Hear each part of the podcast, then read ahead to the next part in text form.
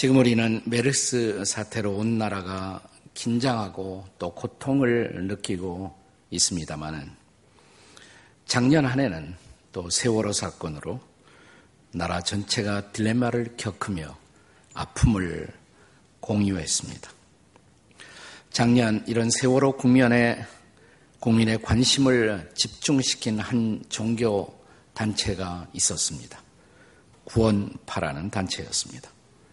이때 우리 사회는 이 단체에 대한 여러 가지 정치적이고 사회적 질문들을 던졌습니다마는 얼마나 많은 사람들이 이 단체의 이름이 가진 구원파라는 이름이 가진 구원의 문제에 대해서 혹은 구원의 교리에 대해서 성경적 질문을 던졌는가는 잘 모르겠습니다.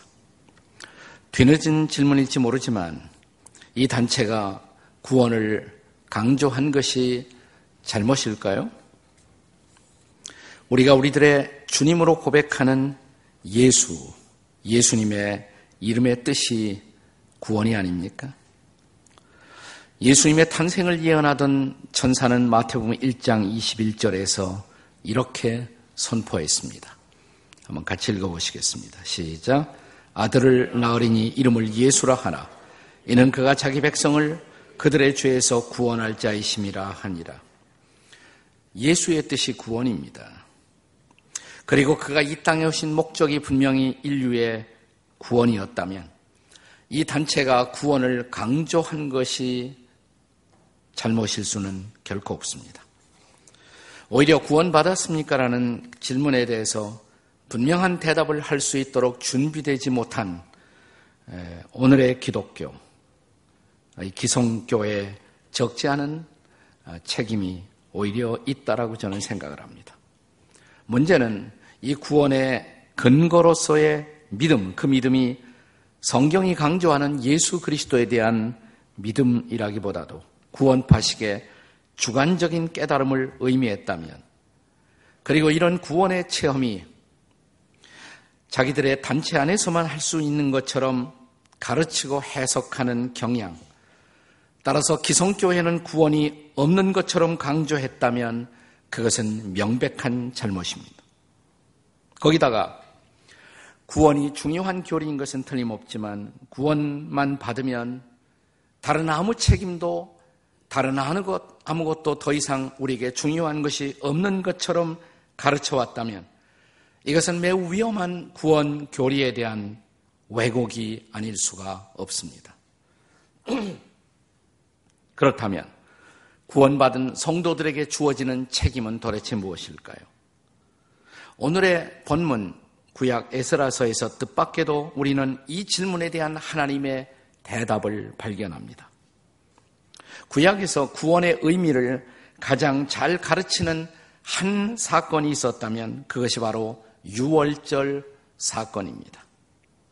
자, 하나님의 심판이 하나님을 반역하던 바로와 애굽 땅을 향해서 선포되었을 때 그 땅의 모든 처음 난 것들, 장자들을 포함한 모든 처음 난 것들이 멸망당하리라는 심판의 선언이 주어졌을 때 그러나 하나님은 아직도 하나님을 신뢰하고 경외하는 백성들을 위한 구원의 길을 가르쳐 주십니다. 각 가족을 대표해서 어린 양을 잡으라고 그리고 그 양의 피를 집집에 문설주 좌우 인방에 그 어린 양의 피를 뿌리라. 그러면 내가 그 피를 볼때 넘어가리라.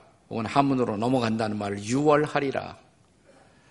히브리어로 유월이란 말을 유월절이란 말을 페사흐라고 하나. 페사흐. 영어로는 pass over. 그러니까 6월이라는 말이 1, 2, 3, 4, 5, 6 그런 6월이 아니라 넘어간다. 하나님의 심판이 넘어간다. 그래서 이 집에 이 백성들에게 구원이 있다라는 선언을 하신 것입니다. 그 말씀 그대로 신뢰하고 그렇게 했을 때 그들은 구원을 경험합니다. 그리고 바로의 손에서 해방되고 약속의 땅을 향해서 새로운 출발을 하게 된 역사적 그 해방을 기념하는 절기가 바로 6월절 축제였던 것입니다. 이제 다시 한번 이스라엘 백성들은 저 바벨론 포로에서부터 자유를 얻고 약속의 땅으로 돌아옵니다. 그리고 성전을 재건하게 되는 역사적 화합을 끝마치자 그들이 성전을 공사를 완료하면서 제일 먼저 한 일이 무엇일까요? 성전 봉헌식을 거행한 것입니다. 그리고 성전 봉헌식과 함께 희생의 어린 양을 기념하는 속죄의 제사를 드린 것입니다. 에스라 6장 17절의 말씀을 함께 같이 읽겠습니다. 6장 17절입니다. 다 같이 시작. 하나님의 성전 봉헌식을 행할 때 숫소 100마리와 순양 200마리와 어린 양 400마리를 드리고 또 이스라엘 지파의 수를 따라 순염소 12마리로 이스라엘 전체를 위하여 속죄 제를 드리고 이 어린 양을 통해서 그들이 용서받고 구원을 받은 그 사건을 기념하는 속죄의 제사를 드렸다는 것입니다. 바리고 이어서 그 다음에 한 일이 무엇입니까? 그것이 바로 오늘 본문에 기록된 6월절 축제였습니다. 바로 6월절 지킴의 축제, 이 축제 속에서 하나님의 용서와 구원을 경험한 하나님의 백성들에 대한 하나님의 기대를 읽을 수가 있습니다. 이것은 거꾸로 우리 편에서 보면 우리가 이제 구원받은 자로서 용서받은 자로서 감당해야 할 우리들의 책임을 뜻하는 것입니다. 여기 하나님의 은혜를 경험한 모든 시대의 주의 백성들이 물어야 할 중요한 질문을 발견합니다. 그것은 구원받은 자들의 책임은 무엇인가라는 사실입니다. 과연 구원받은 사람, 용서받은 사람들의 책임은 뭘까요? 그 첫째는 정결한 삶을 사는 것입니다. 본문의 20절을 보겠어요. 본문 20절입니다. 다 같이 시작. 제사장들과 레위 사람들이 일제히 몸을 정결하게 하여 더 정결함에 사로잡혔던 자들의 모든 자손과 자기 형제 제사장들과 자기를 위하여 유월절 양을 잡음에 여기 유월절 축제의 키워드는 정결이라는 단어였습니다. 사람들이 일제히 몸을 정결하게 하며 정결. 여기 하나님이 주의 백성들을 유월절 어린 양의 희생을 근거로 구원하시고 그들을 용서하시고 그들을 보호하신 목적이 무엇일까요? 그건 이제부터 정결한 삶을 살라는 것입니다.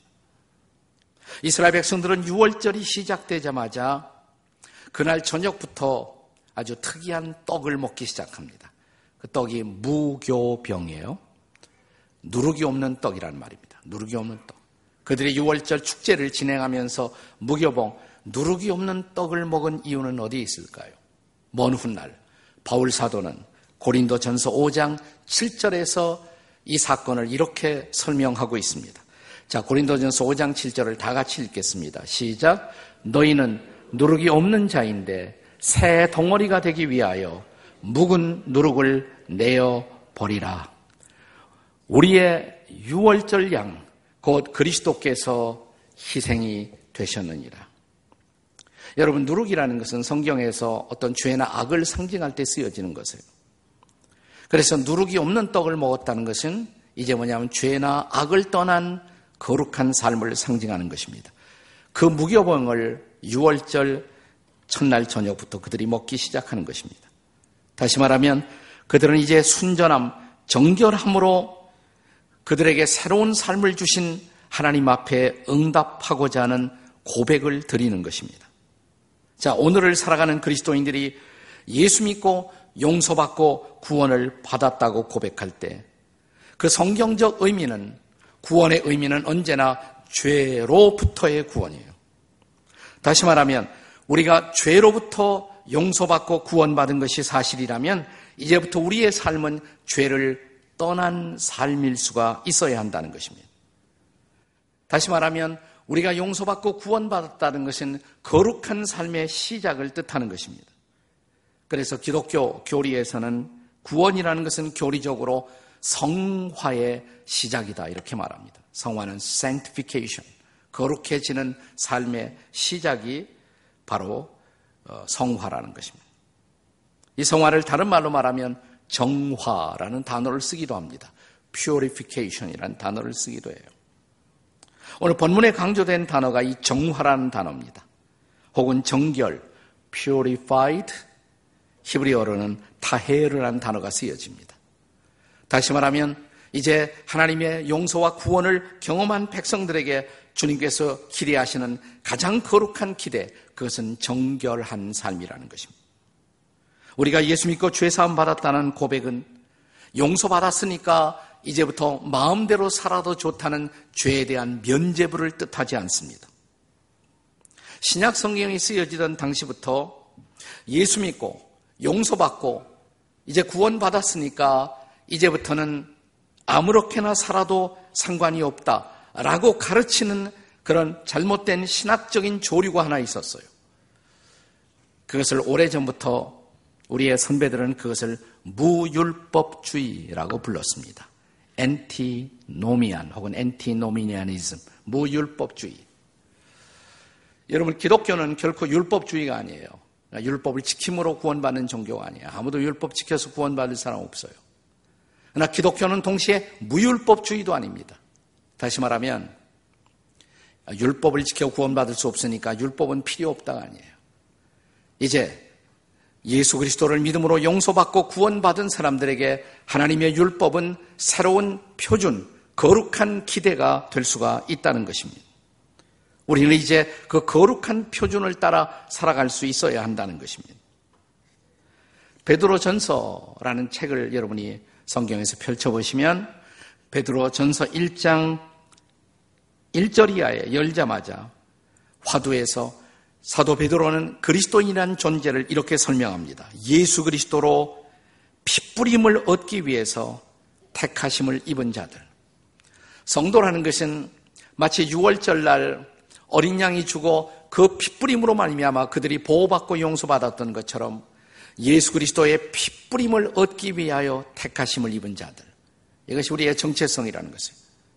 네, 이렇게 시작한 베드로전서 1장은 조금 지나서 그 핏부림으로 용서받고 구원받은 사람들을 향한 책임을 말하기 시작합니다. 베드로전서 1장 15절을 같이 읽겠습니다. 다 함께 시작. 오직 너희를 부르신 거룩한 이처럼 너희도 모든 행실에 거룩한 자가 되라. 핏부림을 얻은 사람, 용서받은 사람들의 중요한 책임은 이제 우리의 삶의 모든 영역에 있어서 정결함을, 거룩함을 추구하는 것이어야 한다는 것이에요. 이것은 구원받은 사람들에게 도피할 수 없는 거룩한 책임입니다. 자, 이렇게 구원받은 사람들, 그들은 이제 거룩한 삶을 살아가야 합니다. 그러나 이제 이 거룩한 삶이라는 것은 우리가 거룩하다 그러면 무슨 어떤 지루하고 엄숙하고 이런 것들을 연상하기 쉬워요. 아니에요.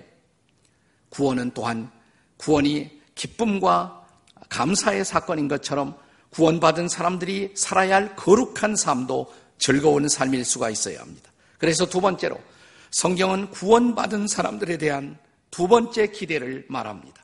이 둘째 기대가 뭐냐? 즐거운 삶을 누리는 것이에요. 구원받은 사람들의 책임은 거룩한 삶과 함께 이제부터 즐거운 삶을 누릴 수가 있어야 한다는 것입니다. 자, 거룩한 삶을 산다 그러면 우리가 무슨 죄를 안 짓는 것, 따라서 안 짓기 위해서 몸부림치는 것, 이것도 안 하고 저것도 안 하는 것, 이런 매우 소극적인 의미로 우리는 이 거룩이란 단어를 어, 이해할 가능성이 있습니다. 나 거룩한 삶을 산다는 것은 하나님의 기대를 따라 사는 것이에요. 그것은 즐거운 삶이에요. 그것은 행복한 삶이고 기쁨의 삶인 것입니다. 하나님은 모든 구원받은 사람들이 구원의 기쁨을 가지고 거룩한 삶의 길을 걸어가는 것을 보고 싶어 하는 것입니다. 그것이 오늘 본문에서도 나타나 있어요. 자, 6월절을 지키면서 그들이 어떻게, 어떤 모습으로 6월절을 지키는가를 보십시오. 본문 22절의 말씀입니다. 같이 읽겠습니다. 시작. 즐거움으로 이래 동안 무교절을 지켰으니 이는 여호와께서 그들을 즐겁게 하시고 또 아스루 왕의 마음을 그들에게로 돌려 이스라엘의 하나님이신 하나님의 성전 건축하는 손을 힘있게 하도록 하셨습니다. 여기 즐거움으로 이래 동안 무교절을 지켰으니 그러니까 이 6월절을 지키는 동안에 6월절과 무교절은 같이 오는 거예요. 그러니까 6월절에 누르고 없는 떡을 먹으니까 6월절에 다른 이름을 무교절이라고 말해도 과언이 아닙니다. 근데 그 한 주간 동안 그들은 즐거움으로 그랬어요. 즐거움으로. 즐겁게 지내는 것이에요. 즐겁게 지내는 것. 또 성경을 말하기 이는 여호와께서 그들을 즐겁게 하시고 그랬어요. 하나님은 우리를 즐겁게 하시는 하나님이에요. 때로 우리는 하나님의 이미지를 생각할 때 하나님은 우리를 힘들게 만들고 고통스럽게 하시는 하나님. 아니에요. 하나님은 우리를 즐겁게 하시는 하나님이십니다. 여기 성경의 하나님, 우리가 신뢰하고 따라가는 하나님, 그 하나님은 우리가 즐거움으로 사는 것을 기뻐하시고, 그래서 우리의 마음속에 그 즐거움을 주시는 하나님이라고 선포하고 있습니다. 그래서 우리가 거룩이라는 개념을 이해할 때 이것을 거룩을 기쁨이나 즐거움의 반대로 이해하는 것은 잘못된 것입니다. 거룩이나 정결의 반대는 죄나 불결함이에요. 자, 우리가 거룩하게 사는 것은 동시에 그것은 기뻐할 수 있는 삶의 모습이라는 것을 기억해야 합니다. 우리는 거룩하게 살면서 행복하게 살 수가 있다는 것입니다. 그래서 우리 시대의 아주 탁월한 어, 설교가 중에 한 분이신 침례교 설교가이기도 한 존 파이퍼라는 분이 있는데 이 존 파이퍼는 자기 자신을 정체성을 말할 때 나는 기독교 희락주의자다라는 그런 유명한 말을 했어요. 기독교 희락주의, Christian Hedonism. 다시 말하면 그리스도인들도 기쁨을 즐거워하고 세속적인 쾌락과 어, 구별하기 위해서 제가 희락이라는 단어를 썼습니다만은 네, 정말 기뻐할 수 있는 삶을 사는 것, 그것이 그리스도인들의 삶의 모습이어야 한다는 것이에요. 그것은 탁월한 책 가운데 하나로 하나님의 기쁨이라는 책이 있습니다. 하나님의 기쁨. 이 책의 한 대목을 제가 소개해 드리고 싶습니다. 들어보십시오. 그 누구도 불행한 하나님과 함께 영원한 하나님의 나라에서 지내고 싶지 않을 것이다. 내 주인의 즐거움에 참여할지이다. 라는 예수님의 말씀은 행복하신 하나님과 영원히 지내라고 우리를 초대하시는 것이다.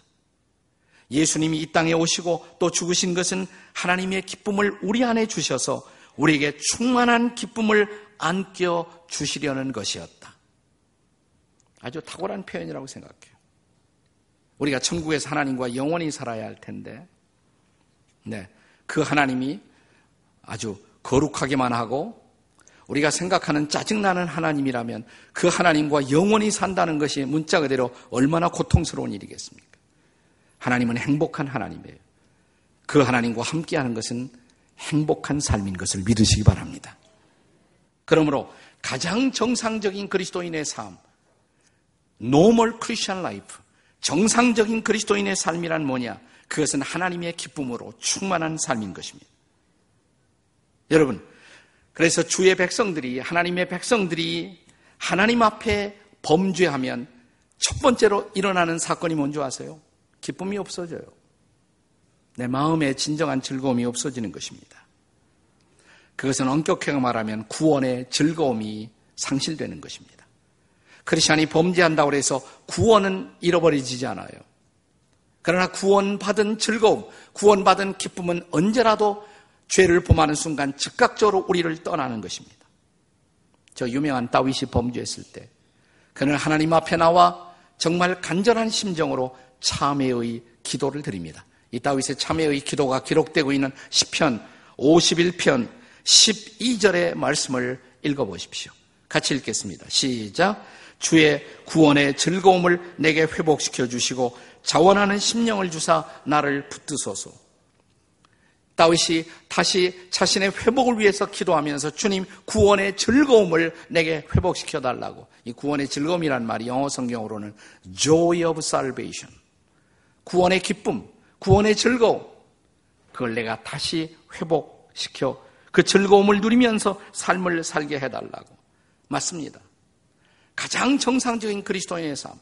내가 하나님과 올바른 관계 안에서 살고 있다면 우리 안에 일어날 수 있는 놀라운 삶의 모습은 기쁨으로 가득 찬 삶의 모습인 것입니다.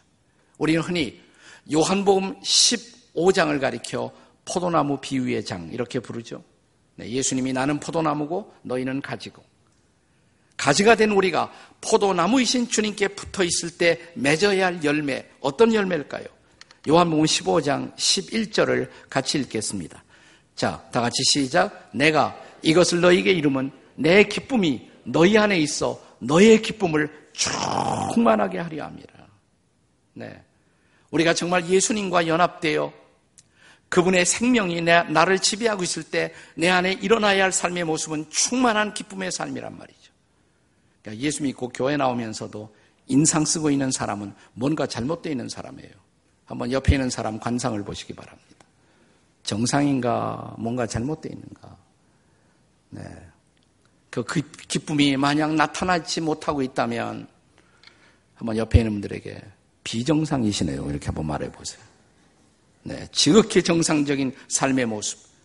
예수님의 기쁨이 우리로 가득이 내 영혼을 채우는 삶. 구원받은 사람이 이런 삶을 살아야 합니다. 왜 그래요? 여러분, 우리가 이런 기쁨의 삶, 행복한 삶을 살지 못하고 있다면 우리 보고 예수 믿을 사람 누가 있겠어요? 그런 하나님 앞에 나올 사람 누가 있겠습니까? 그런 예수를 믿고자 할 사람이 누가 있겠습니까? 우리의 즐거운 삶, 우리의 행복한 삶, 이것은 바로 복음을 전하는 가장 중요한 통로가 되는 것입니다. 그러므로 구원받은 사람의 삶의 책임, 첫째가 거룩한 삶이라면 둘째는 즐거운 삶인 것입니다. 이제 세 번째로.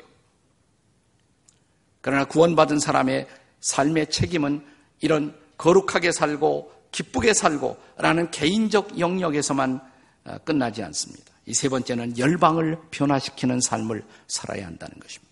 열방을 변화시키는 삶. 다시 말하면 우리의 구원에는 선교적 목적이 또한 포함되어 있다는 것입니다. 본문 21절의 말씀입니다. 21절에 보시면 6월절 축제에 초대받은 사람들의 모습 가운데 뜻밖의 거기에 이방인들의 얼굴이 있다는 것입니다. 같이 21절 함께 읽겠습니다. 다 같이 시작.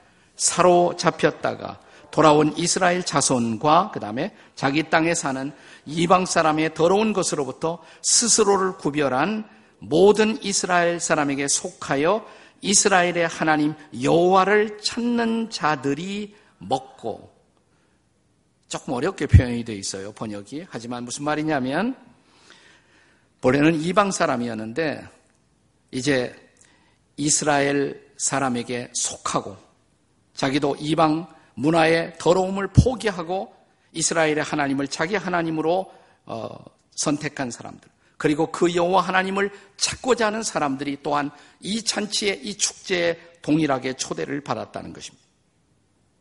그렇습니다. 사실 6월절 전통은 처음부터 처음부터 이스라엘들만을 위한 것이 아니라 타국인 이방 사람들도 참여할 수 있는 축제로 마련된 것이라는 것을 성경은 가르칩니다. 출애굽기 12장 48절을 보면 이것이 최초의 6월절의 모습이에요. 출애굽기 12장 48절 다 같이 읽겠습니다. 시작. 너희와 함께 거리와는 타국이니 여호와의 유월절을 지키고자 하거든 그 모든 남자는 할례를 받은 후에야 가까이 하여 지킬지니 곧 그는 본토인 같이 될 것이나 할례 받지 못한 자는 먹지 못할 것입니다. 타국 사람들도 유월절 축제에 참여할 수 있었다는 것이에요. 단 조건이 하나 있어요. 할례를 받아야 된다고 할례. 이 할례라는 것은 구약 성경에서 하나님의 백성이 되는 표시였어요. 그걸 통해서 나도 하나님의 백성이다라는 그런 모습을 증거하는 것입니다. 신약 성경에서 뭔지 아세요? 신약 성경에서 하나님의 백성이 크리스찬이 그리스도인이 되는 그 표지는 뭐겠습니까? 세례죠. 침례예요. 그게 밥티즘이에요. 밥티즘. 우리가 세례를 받는 것은 침례를 받는 것은 그것을 통해서 내가 그리스도인이 되었다는 것. 누구든지 예수 그리스도를 구주와 주님으로 인격적으로 영접하고 믿으면 세례를 이 베프티즘에 참여할 수 있는 거죠. 여기에 마지막 명령이 있습니다. 성경에 가장 중요한 지상의 명령이 있습니다. 마태복음 28장 19절에 주님이 이 땅에서 마지막으로 주셨던 말씀을 다시 기억해 보십시오. 나는 이 말씀을 다른 말로 말하면 6월절 잔치로의 우주적인 초대 이렇게 말하고 싶어요. 같이 읽겠습니다. 시작. 그러므로 너희는 가서 모든 민족을 제자로 삼아 아버지와 아들과 성령의 이름으로 침례를 베풀라. 네. 모든 민족으로 내 제자를 삼아 아버지와 아들과 성령의 이름으로 베프티즘을 주라는 것입니다. 이 초대가 완벽하게 이제 실현된 천국의 광경을 여러분 상상해 보신 일이 있습니까?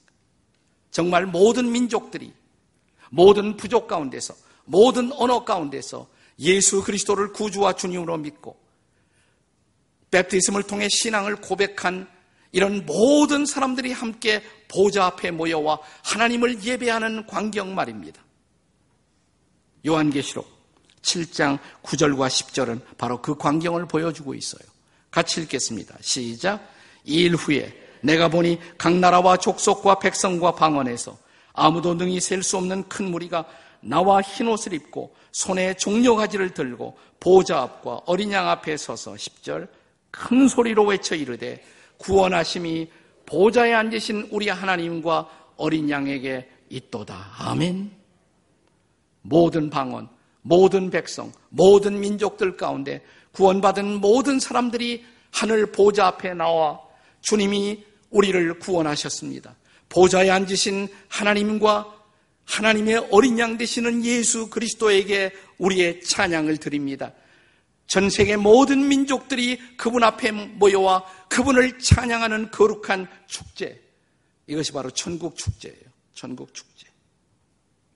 사랑하는 여러분, 이 축제가 가능하기 위해서 이 땅에 먼저 구원받은 사람들에게 주께서 우리에게 주신 책임이 바로 선교의 책임인 것입니다. 미션의 책임이에요. 저는 한마디로 선교를 6월장, 6월절 어린 양 잔치애로의 초대라고 정의하고 싶어요. 이번 여름철 우리 교우들은 다시 한번 국내외 많은 곳으로 흩어져 가서 여전히 복음을 전할 것입니다. 메르스라고 해서 포기하면 안 돼요. 이것은 포기할 수 없는 때를 얻든지 못 얻든지 우리가 해야 할 중요한 책임이라고 주께서 말씀하신 그 선교를 위해 우리는 다시 나아갈 것입니다. 선교의 결실은 뭐예요? 우리가 전하는 복음 앞에 사람들이 응답하여 죄의 문화를 포기하고 그들이 천국의 문화를 수용하고 거룩하신 하나님을 찬양하고 영원토록 경배하게 하는 것. 이것이 바로 선교의 결실이 아니겠습니까? 그렇습니다. 진지한 선교는 이 복음 전파를 통해서 소리 없이 그리고 가장 확실하게 세상을 변화시키는 것입니다. 그렇습니다. 이 세상의 궁극적인 변화의 소망은 유엔에 있는 것이 아니에요. 국제 정치에 있는 것도 아닙니다. 정보화도 아닙니다. WHO도 아닙니다. 이 세상의 진정한 소망은 바로 복음입니다. 그래서 하나님은 그 누구보다 이 소중한 복음을 전하기 위해서 부름받은 복음의 증인들을 귀하게 보십니다. 그래서 그분은 오늘도 이 복음을 붙들고 복음이신 그리스도를 증거할 준비가 되어 있는 사람들에게 이렇게 명하십니다. 우리가 잘 아는 사도행전 1장 8절의 말씀입니다. 오직 성령이 마시면 너희가 권능을 받고 어디서부터 예루살렘과 유대와 사마리아와 땅끝까지 이르러 내 증인이 되리라 하시니라. 아멘이십니까? 6.25라는 민족적인 전쟁. 그 전쟁 이후에 우리는 모든 것을 잃어버렸어요. 그리고 우리는 잿더미 같은 참화를 이 땅이 경험했습니다. 그런데 가장 짧은 시간 안에 한국이라는 나라가 다시 일어설 수 있었던 비밀이 뭐라고 생각하십니까? 세상이 어떻게 해석하든 상관없이 저는 이렇게 생각해요. 그 잿더미에서 우리가 붙들기 시작한 복음, 그리고 우리가 예배한 그 하나님과 예수 그리스도, 그리고 우리는 한국 교회는 아직도 어린 교회였고, 아직도 짧은 역사를 가졌고, 아직도 경제적으로 피폐했지만 그럼에도 불구하고 우리는 복음을 받아들이자마자 복음을 전하기로 결심한 것입니다. 그래서 이 짧은 역사 속에 전 세계에서 미국을 제외하고 가장 많은 선교사를 파송할 수 있는 나라가 되었습니다.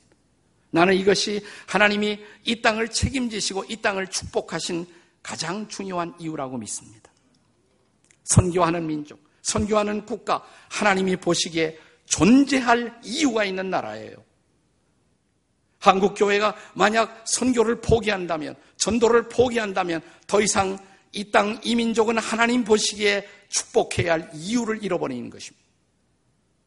정말 우리가 이 땅이 다시 한번 하나님 앞에 축복된 민족이 되고 축복된 땅이 되고 그리고 축복을 나누는 백성들이 되기를 원하신다면 이 무더운 여름 다시 복음을 들고 나가는 일에 순종하는 저와 여러분이 되시기를 주의 이름으로 축원합니다. 세상 모든 민족들을 어린 양 거룩한 유월절 축제로 초대하십시오. 우리가 아니면 누가 하겠습니까? 지금 안 한다면 언제 하시겠습니까? 이 거룩한 축제, 이 축제의 땅에 온 민족들을 초대하기 위해서 이 여름철 그냥 더위만 피하기 위해서 적당히 보내는 계절이 아니라 이 복음을 들고 의미 있게 그 누군가에게 그 어딘가 가서 이 복음을 전하는 일에 내 삶의 한 부분을 드리는 이 빛나고 아름다운 여름이 되시기를 주의 이름으로 축원합니다.